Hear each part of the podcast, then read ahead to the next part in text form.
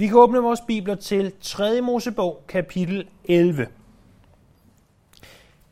Med Nadab og Abihus død i kapitel 10, øh, der kommer vi nu til et nyt afsnit i 3. Mosebog. Det afsnit øh, kalder vi for renselse. Det første afsnit, kapitel 1-7, var offrene, det andet, øh, kapitel 8-10, præsterne, og det tredje, kapitel 11-16, renselse. Og der vil komme et fjerde, øh, kortere afsnit efter det, som vi kalder for alderet. Og de fire afsnit til sammen, fra kapitel 1 til og med kapitel 17, øh, viser os vejen til Gud. Resten af bogen fra kapitel 18 til 27 handler om vandring med Gud. Og det alt sammen er underbygget af det her øh, største formål med bogen, nemlig at leve et liv i hellighed. Så nu kommer vi til det her med renselse, og, og vi vil øh, om et øjeblik, når vi begynder at læse teksten, se, at Herren taler både til Moses og til Aaron. Vi så sidste gang det eneste sted, hvor at Herren taler direkte til Aaron. Øh, nu ser vi et sted, hvor han taler både til Moses og Aaron, hvilket også er ganske unormalt. Normalt er det til Moses, og Moses siger tingene videre til Aaron. Men måske er det netop fordi, at det her handler om renselse. Og en af præsternes opgaver var, ved vi fra sidste kapitel, at kunne skelne imellem det, som var rent og urent. Jeg kan også lige så godt sige med det samme. Vi kommer ikke til at gå i detaljer med alt i det her kapitel. For det første fordi, at volumen er stor. Det er ganske mange vers, vi skal igennem, og der nævnes ganske mange dyr. Og skulle vi gå i detaljer med hver enkelt dyr, så vil det ikke bare tage i dag øh, eller de næste par gange, det vil tage afskillige gange at gå i detaljer med alt i det her kapitel. Øh, så det bliver en, en slags big picture, om du vil. Men derudover så er der faktisk også forskellige af dyrenes identiteter, som vi ikke er sikre på. Og jeg ved ikke, hvor meget mening det giver at begynde at give en større udlægning af natuglen, hvis vi ikke er sikre på, hvad natuglen egentlig er for et dyr. Så øh, det bliver altså i, i overbliksform det her. Der kommer til at være fire afsnit, vi skal se på i aften, ud fra kapitlerne 11 og 12. Kapitel 11 og 12 har egentlig ikke voldsomt meget med hinanden at gøre. Men kapitel 12 er blot 8 vers, og, og jeg tænkte, at jeg vil tage det sammen med kapitel 11. Det handler alt sammen om renselse, og om, øh, om urenhed og så videre. Så derfor er, er det taget sammen her. Først skal vi se på øh, et afsnit, der går fra vers 1 til 23. Det her, at de rene og de urene dyr defineres. Og allerede fra de tidligste tider, det vil sige det første kapitel i Bibelen, der ser vi, at dyrene inddeles i tre grupper. De dyr, der lever på landjorden, de dyr, der lever i vandet, og de dyr, der lever i luften. Og vi vil inddele dem på samme måde, det vi kommer til teksten i 3. Mosebog kapitel 11. Eh, meget af det, der siges, det vil være nogle generelle retningslinjer. Og Bibelen giver os nogle få eksempler på, hvad der er rene dyr, og nogle få eksempler på, hvad der er urene dyr. Og vi vil også øh, underbygge det med yderligere eksempler, så vi måske har en større chance for at forstå, hvad der er, der står her. Øh, men igen, vi kan ikke gøre det uddybende. Det, det tillader tiden ganske simpelt ikke. Det andet afsnit går fra vers 24 til 43. Det handler om den urenhed, der kommer ved at røre et dødt dyr. Det er ikke kontakten med et rent eller et urent dyr, der egentlig har den, den største betydning.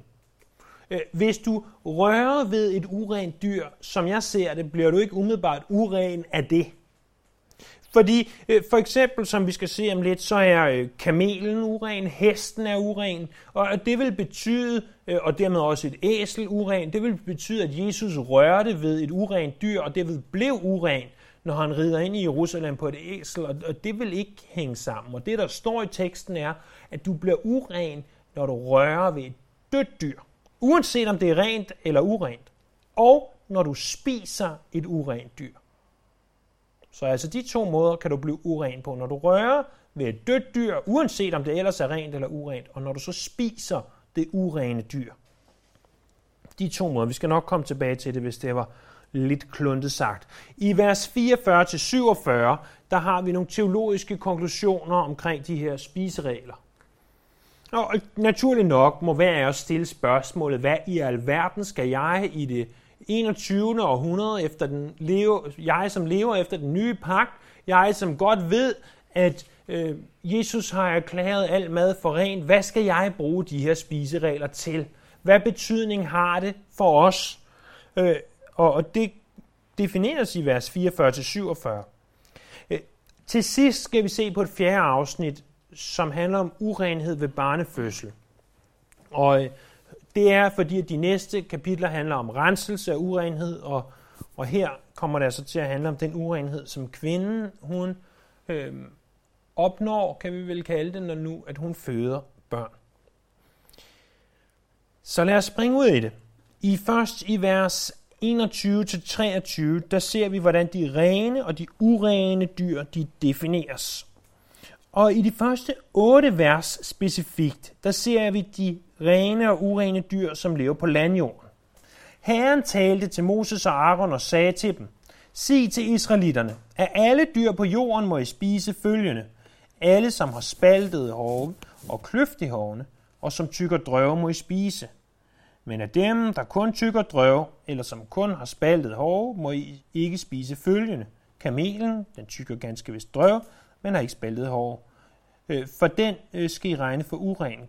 Klippegrævling, den tykker ganske vist drøv, men har ikke spaltet hår. Den skal I regne for uren. Haren, den tykker ganske vist drøv, men har ikke spaltet hår. Den skal I regne for uren. Svinet, den er ganske vist spaltet hår og kløft i hårene, men tykker ikke drøv. Det skal I regne for urent. I må ikke spise deres kød, og I må ikke røre ved ådslet. Dem skal I regne for urene. Så her har vi altså de dyr, der lever på landjorden. Øh, først så gives vi en, en generel definition på, hvornår er rent. Og det er det, hvis det kan leve op til to ting. Det har en spaltet hår og kløft i hårene. Og jeg synes egentlig, det bedst illustreres ved et billede. Her har en ko, som i øvrigt lige har fået renset sine hår, øh, til de interesserede, hvor I ser, at, at den har altså den her spalt, den har en hår for det første, og så har den den her spaltning ind i den. Så koen på den definition må vi altså gerne spise. Kamelen derimod, den har egentlig bare nogle lange indgroede negle. Øh, så den falder altså på den bekostning. Den må man ikke spise på bekostning af dens fødder, hvordan den går.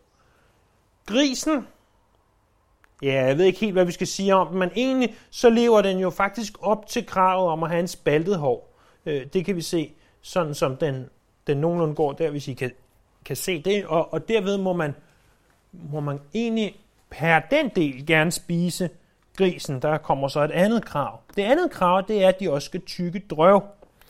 Og teknisk set, der er det at tykke drøve, det er en, en fordøjelsesmetode. Jeg læste øh, rigtig meget om det. Først havde jeg sat et langt, langt, langt spændende, temmelig klamt citat ind om at tykke drøm, hvordan at de tykker det og kommer tilbage i maven, og de spytter det op igen, og jeg skal nok spare jer for endnu flere detaljer.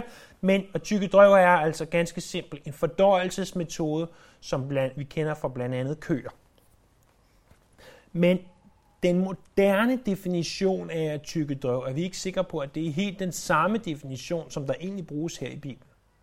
Fordi øh, det er sådan, at konen tykker drøv, og foråret tykker drøv, øh, og, og kamelen tykker også drøv i den måde, måde, som en ko gør det, men den har så ikke de spaltet hår, og derfor så må vi altså ikke spise kamelkød, hvis nogen skulle have de intentioner. Klippegrævlingen for eksempel, den øh, er ikke drøvtykker i ordets moderne videnskabelige forstand.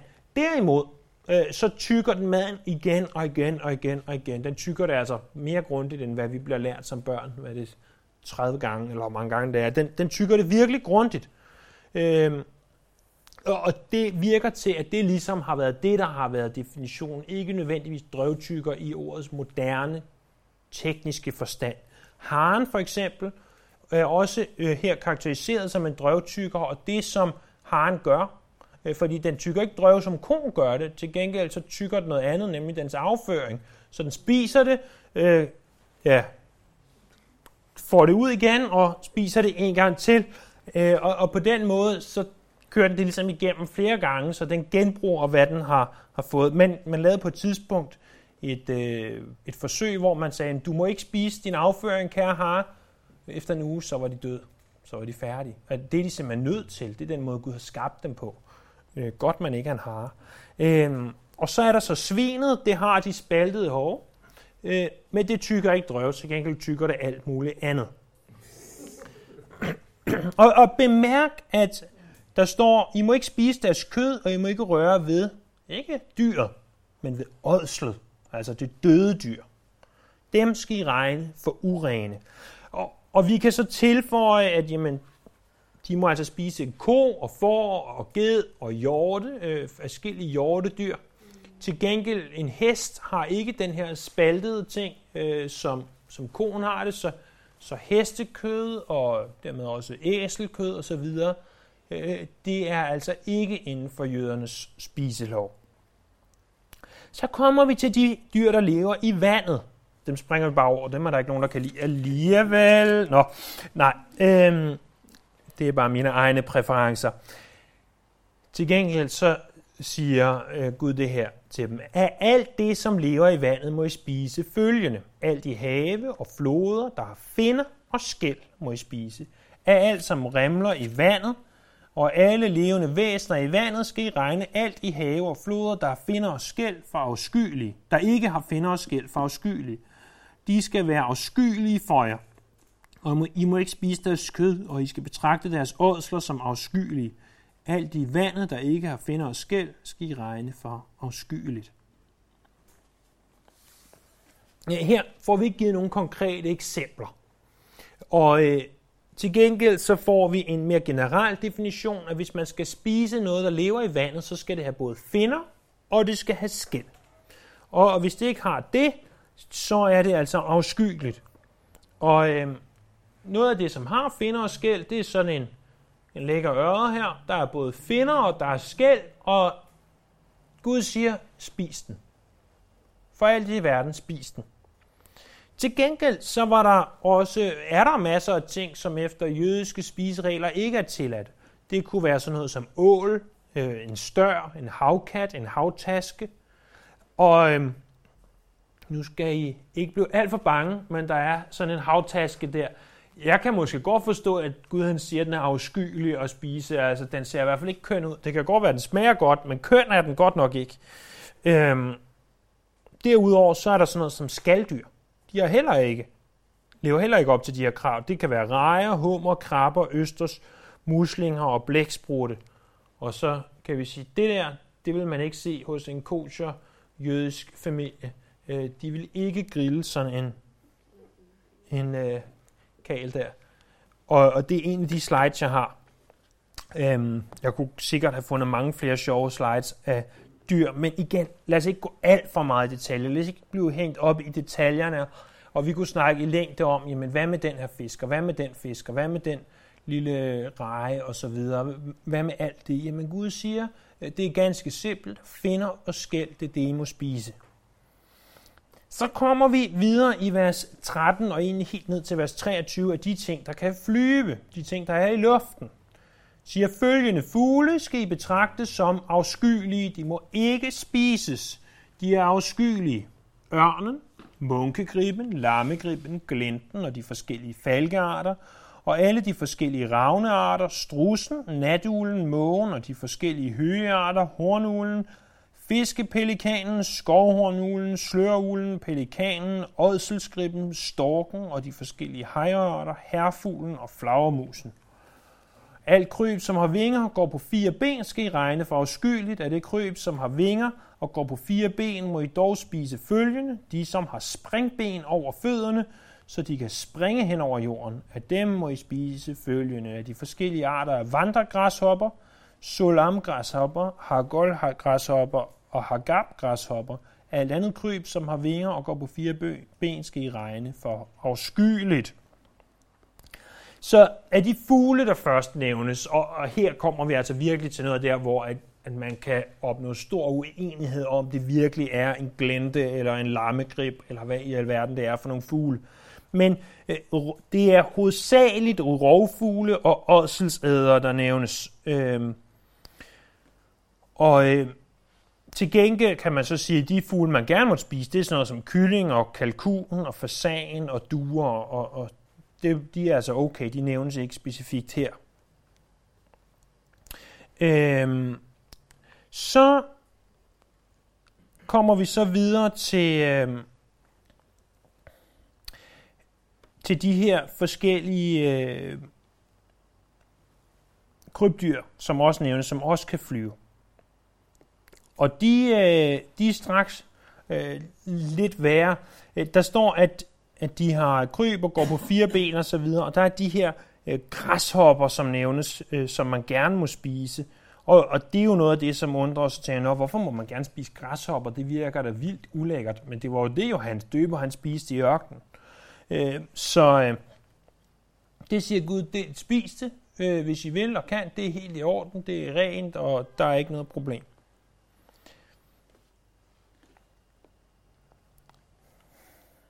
Og det er egentlig definitionerne. Så det er egentlig ikke så svært, som vi behøver gøre det til. Øh, landdyrene, der skal altså være spaltede hår, og der skal være de tykker drøv, øh, fiskene, finder og skæld, og fuglene, der gives lidt mere specifikke krav, men øh, af det kan vi konkludere, at det skal ikke være, i hvert fald ikke være ådselsæder, og det skal heller ikke være alle mulige insekter, der er nogle få specifikke insekter.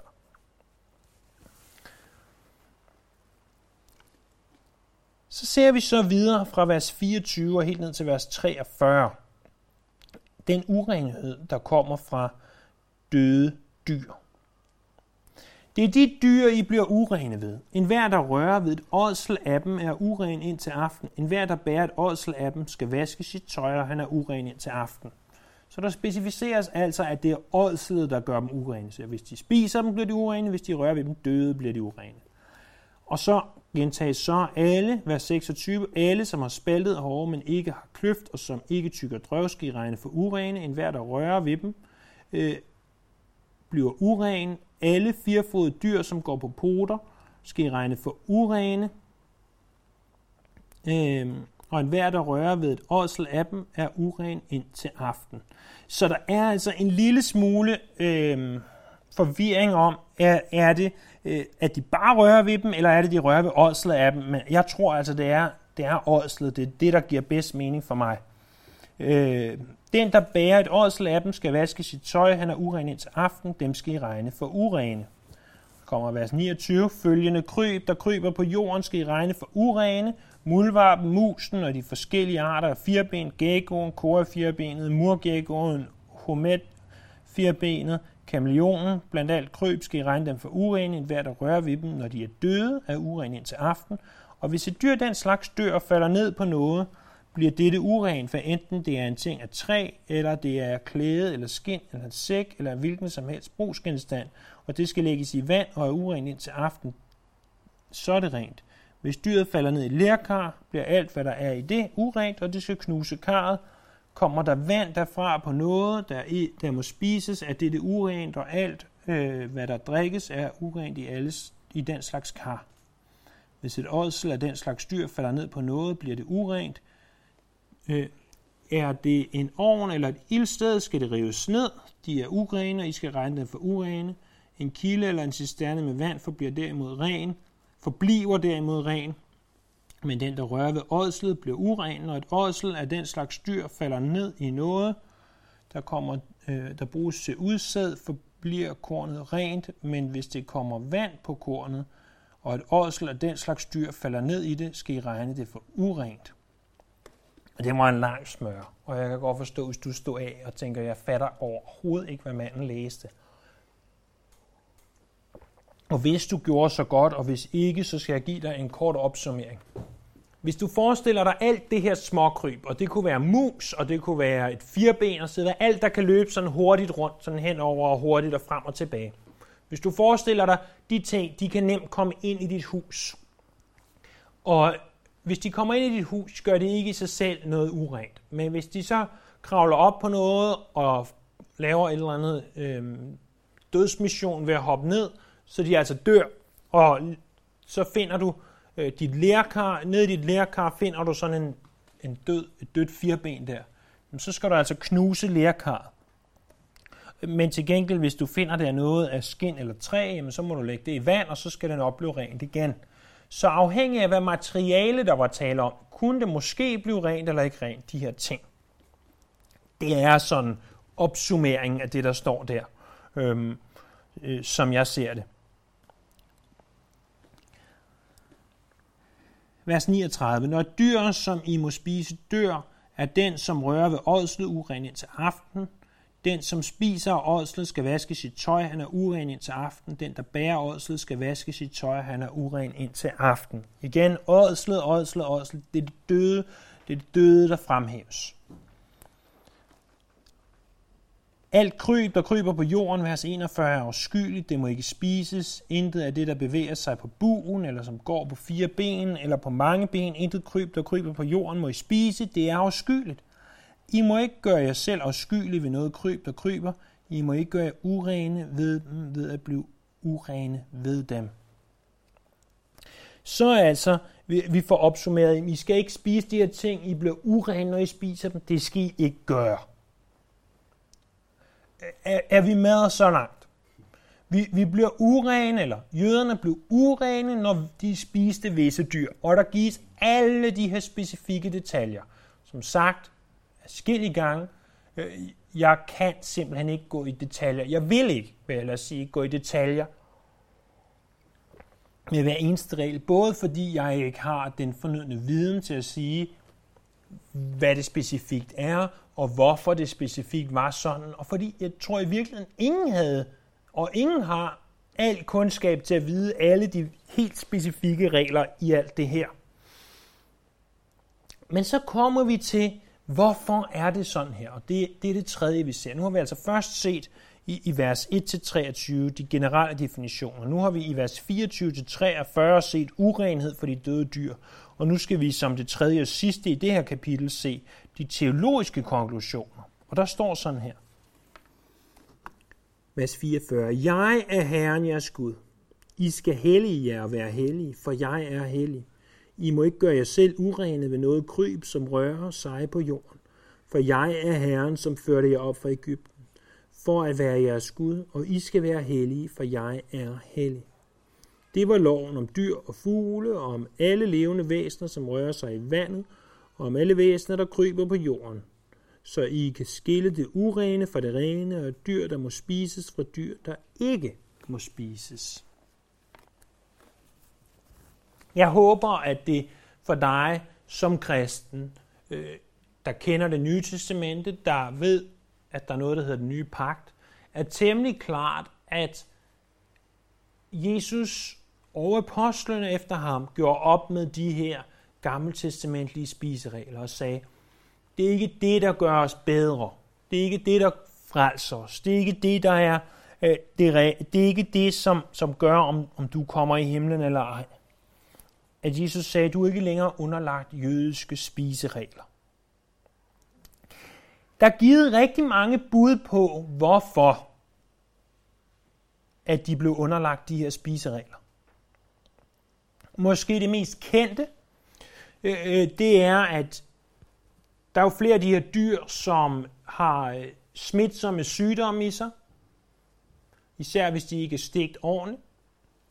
Og, og derfor så, øh, så er det altså vigtigt, at jøderne ikke spiser det, og de havde måske kapaciteten til at stege det ordentligt. Øh, blandt andet læste jeg, at et svin kunne have en orm i sig, der var flere meter lang. Øh, og så gik jeg ud og skar et stykke bacon og tænkte ikke mere over det. Men øh, det, det er jo ulækkert at tænke på, selvfølgelig.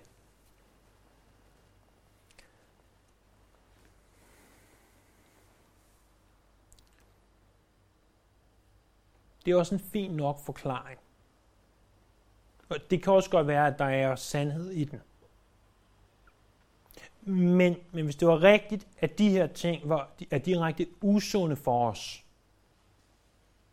Hvorfor i alverden er der så nogen som helst af os, der spiser kamel og strus og øh, svin og øh, rejer og hummer og så videre og så videre og så videre. Hvis det virkelig var så usundt, som vi går og siger, er det bare fordi, vi har fået en, en Siemens High Power ovn, der kan stege det ordentligt? Det, det vil være tåbeligt, hvis det var sådan. Jeg, jeg tror ikke, det er den primære årsag. Jeg tror også godt, at man dengang kunne have stegt et stykke bacon, hvis man vil. Øhm, helt ærligt, de havde alderet, øh, og på alderet, Gud forbyde det, hvis man havde øh, smidt et svin derop, øh, så, og det har ligget der over den der glohed varme, må ikke, at man så også kunne have fået flæskesvær ud af det.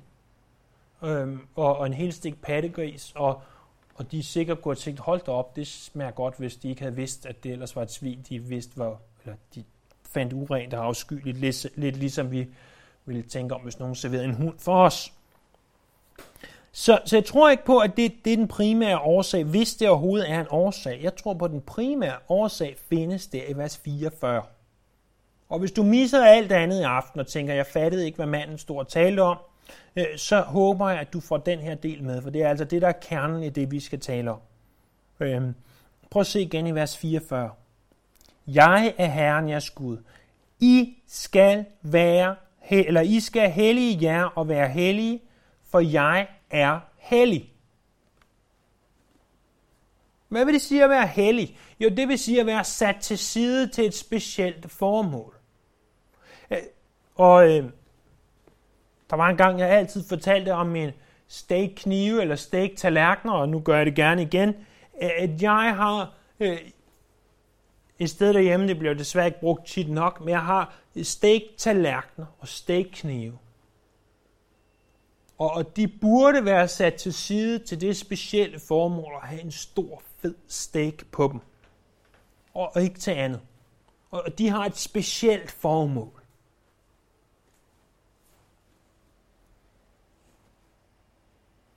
Der er noget anderledes ved dem. Blandt andet stekknivene skarpe. De er så skarpe, at jeg ikke vil spise en robrødsmad med dem. De er også irriterende, fordi de ikke kan gå i opvaskemaskinen, og derfor bruger jeg dem ikke så ofte. Gud siger, jeg er anderledes. Jeg er sat til side til noget specielt. Jeg er speciel. Jeg er anderledes, siger Gud, og derfor skal I også være anderledes. Der er noget anderledes over jer. Der er noget specielt over jer. Måden, hvorpå jøderne øh, de skulle vise omverdenen, at de var anderledes, det var ved den føde, de indtog. Det var ved den kost, de indtog. Prøv med mig et øjeblik, bare for illustrationens skyld. Sig, okay, os der er her, vi sætter os på et fly. Og vi flyver til Kina. Et sted, hvor at, at man ikke typisk får den mad, i hvert fald på den måde, som vi gør her. Prøv, prøv at sige nogle ting. Noget mad, som gør dig dansk. Bare kom med nogle eksempler. Noget mad, som noget spiseligt, som gør os dansk. Frikadeller. Frikadeller. Andre ting. Forloren hare. Mere svin.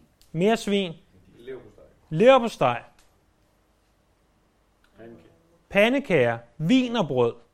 Saltlakrids. Flæskesteg. Ting, som typisk, ja, uanset om vi kan lide det eller ej, øh, ting, som, som jeg tror, at hvis vi boede i Kina og, og blev tilbudt nogle af de her ting, hvis vi boede der længe nok og blev tilbudt nogle af de her ting, vi måske begynde at sige, det minder os om Danmark. Øh, hvad hedder det, de brunede kartofler, man får til jul. Noget, man formodentlig ikke spiser andre steder i verden. Eller rugbrød for den sags skyld. Øh, Ting, som, som man stort set kun kan få i Danmark. Eller remoulade. Øh, og, og som, som hvis du kommer derhen, så kan du måske få noget, der minder om det, men det, det, det er ikke helt det samme. Selv hvis du tager til vores svenske naboer, de har øh, schøtbulter. De, de har ikke frikadeller, som vi kender en, en god, fed slagterfrikadelle. Vel? Det, det er noget af det, der er med til at definere, at, at det her, det er dansk. Og, og boede vi alle sammen et eller andet sted i udlandet, jamen når vi fejrede jul, så ville vi gøre, hvad vi kunne for at gå ned og købe et svin nede hos den lokale kinamand, og være sikker på, at det blev stegt rigtig, rigtig grundigt, fordi vi ikke skulle have den der orm. Og, og så ville vi lave en flæskesteg ud af det.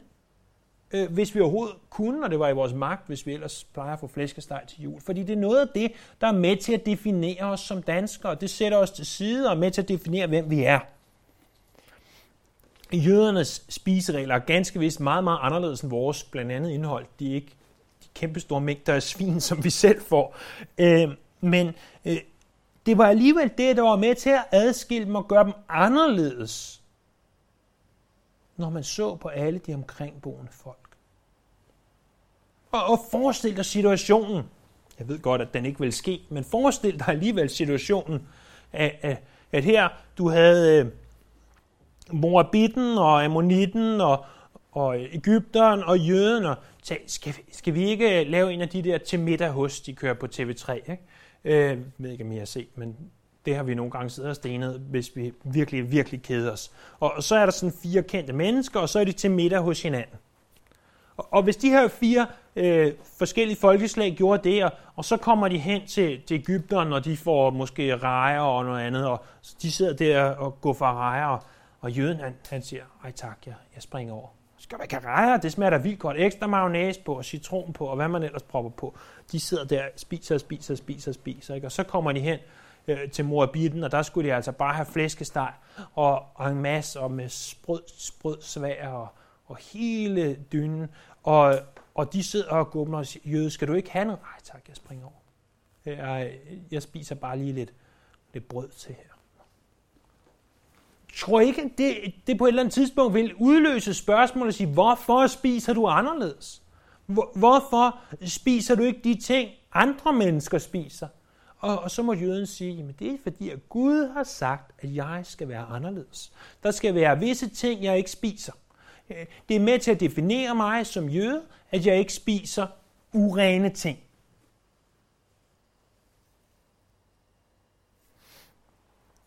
Når vi nu har, har sagt, okay, alle de her mærkelige regler, de skulle altså være med til at gøre dem hellige, til at gøre dem anderledes, til at gøre, at sige, det er noget af det her, der er med til at definere, at I er Herrens ejendomsfolk. Så lad os gøre noget, som vi alle sammen elsker. Fokusere på os selv.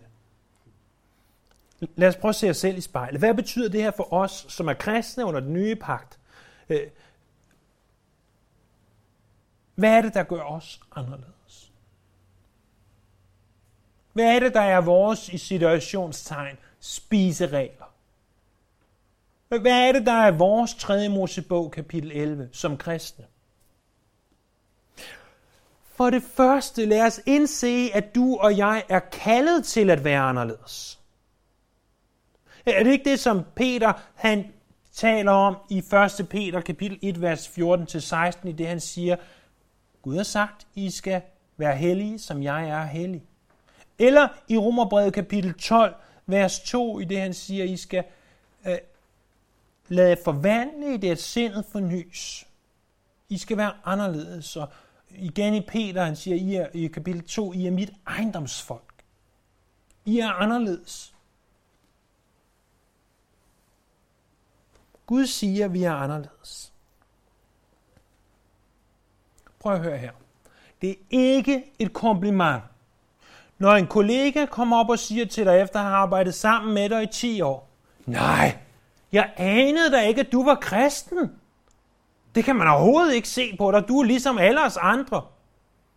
Men det er absolut ikke et kompliment. Hvis nogen kommer og siger det til dig, så gå hjem og råb ud til din Gud og sig, tilgiv mig Gud. Tilgiv mig, at jeg har levet så meget som verden, så at ingen har kunne se forskel. Tilgiv mig Gud, at jeg ikke har levet et anderledes liv.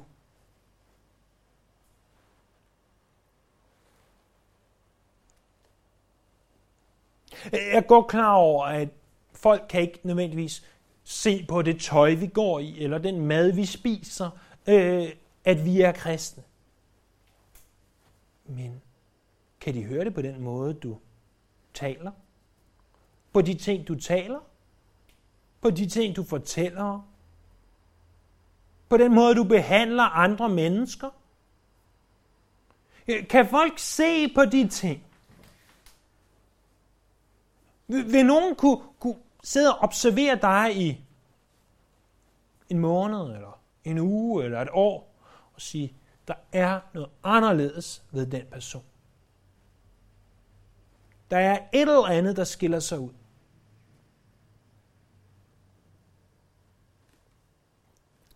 Vi kunne godt nu gå ind i en dyb diskussion om det her. Ikke en diskussion her, jeg tror, vi er specielt uenige, men en samtale om, hvad er det for nogle ting. Og det kan vi sagtens gøre bagefter over kaffen. Øh, hvad er det, der karakteriserer os som kristne? Men jeg håber, jeg håber inderligt, at du godt ved, hvad det er, der er med til at karakterisere dig som kristen.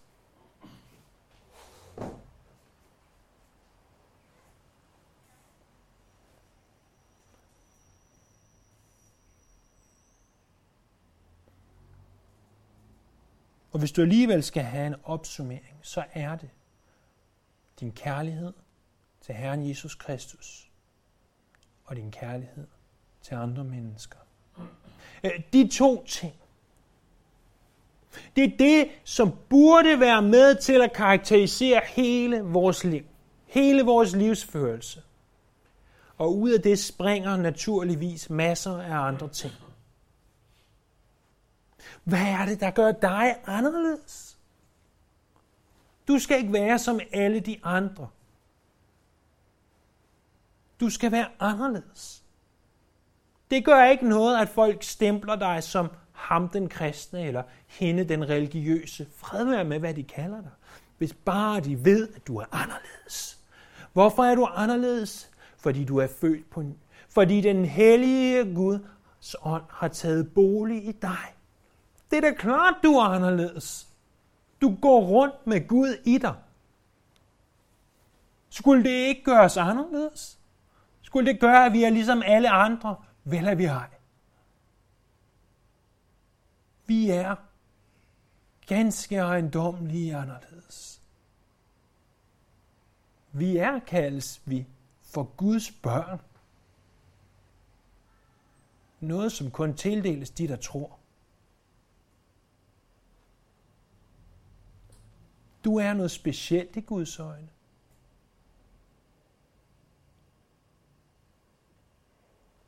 Og han ønsker, at andre skal se det. Ligesom han ønskede, at jøderne måtte vide, at de var jøder på grund af den måde, de spiste, og at andre måtte vide, at de er jøder på grund af den måde, de spiser. Øh, sådan ønsker Gud, at andre den der ikke kender ham, skal vide, at du er en kristen. På grund af den livsførelse, du har. På grund af det liv, du lever. Fordi du lever et liv for ham, der er anderledes.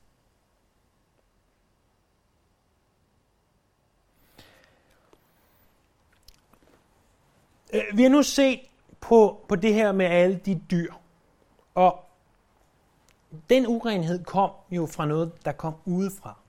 Fra dyr, som du enten var døde og rørte ved, øh, eller urene dyr, som du spiste.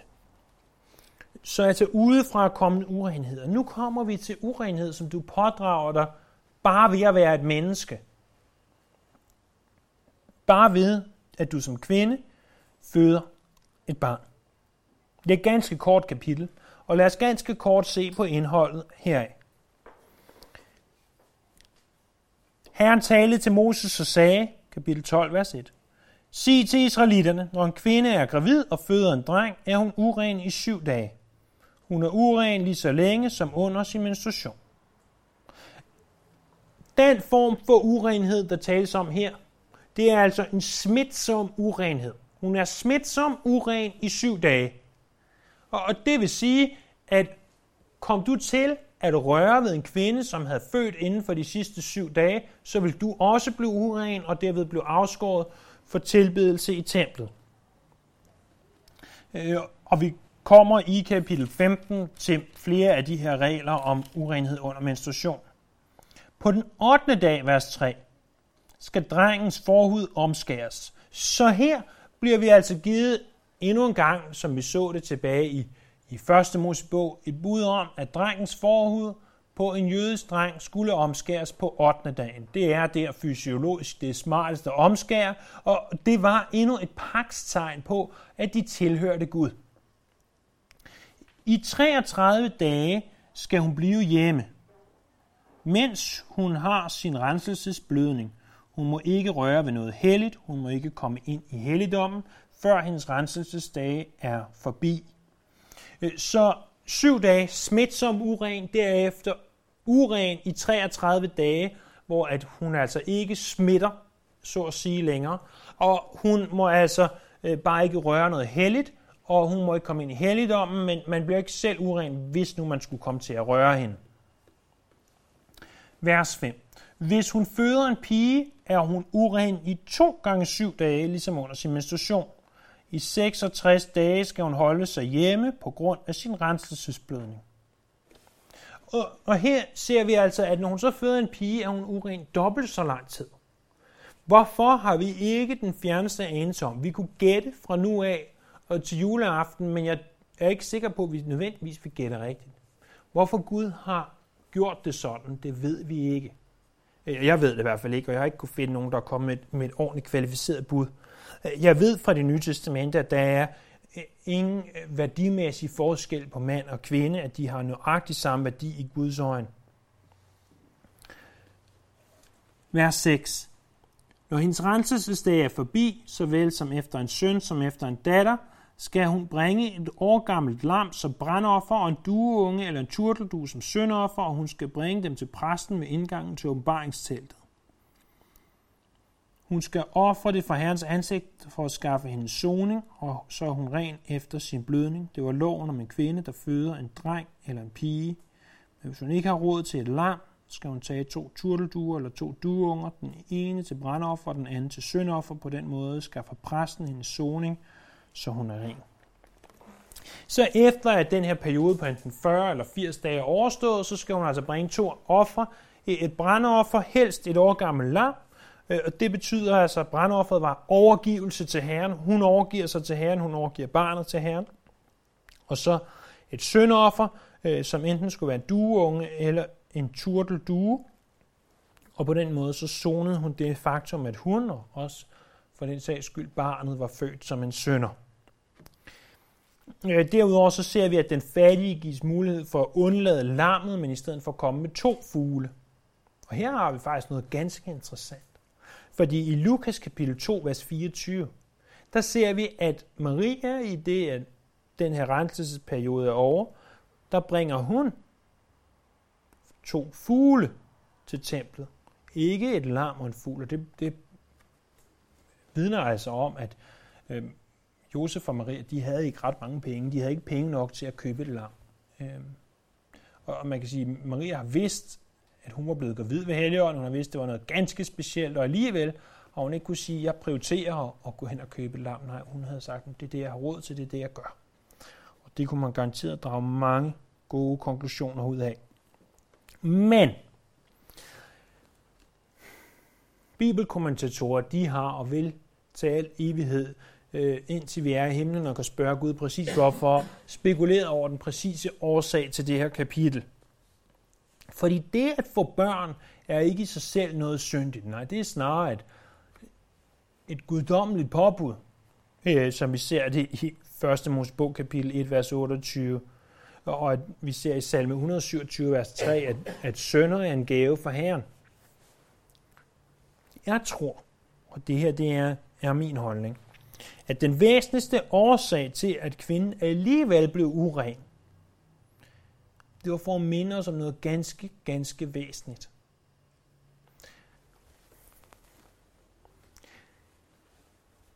Det er, at det lille søde barn, som hun føder, det som nogen kan lov at se, et lille uskyldigt barn, det er slet ikke uskyldigt.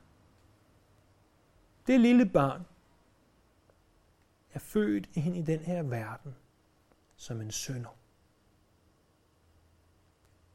Og til de af der ikke har børn og tænker, ah, er det nu også rigtigt?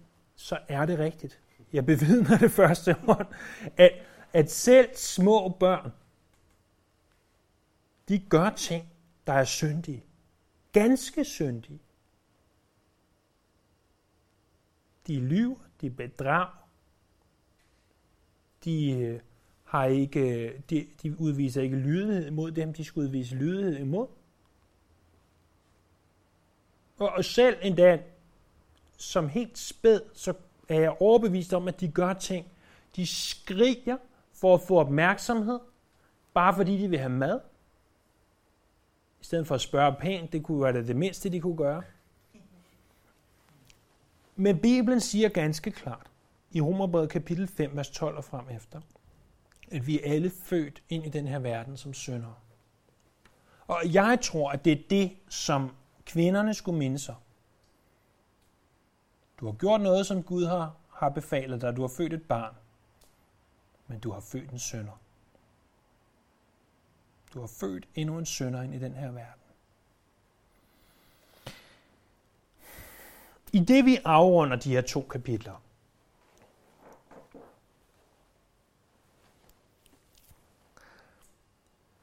Tænk over, at vores frelser, han havde ikke behov for, at Maria gik op og offrede to fugle for ham.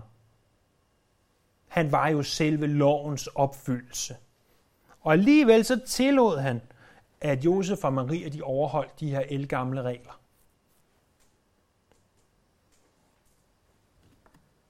Jesus han var selv opfyldelsen af loven, og det viser han også ved, at han igen og igen levede op til den til punkt og prikke. Og han er den eneste, for hvem det ikke var nødvendigt at ofre noget som helst. Han er den eneste, der har levet et syndfrit liv. Og det gjorde han, så han kunne betale for din og min synd. Så to takeaways, som man siger. Jesus levede det syndfrie liv. Vi er født som sønder, det er den ene. Og den anden, du er kaldet til at leve et anderledes liv. Lad os bede. Her må, må de her sandheder bore så dybt ind i vores hjerter. Og øhm, må det ikke bare være i dag, men også i dagene fremover. Du minder os om det her igen og igen. Vi priser dig. Vi tilbeder dig. Amen.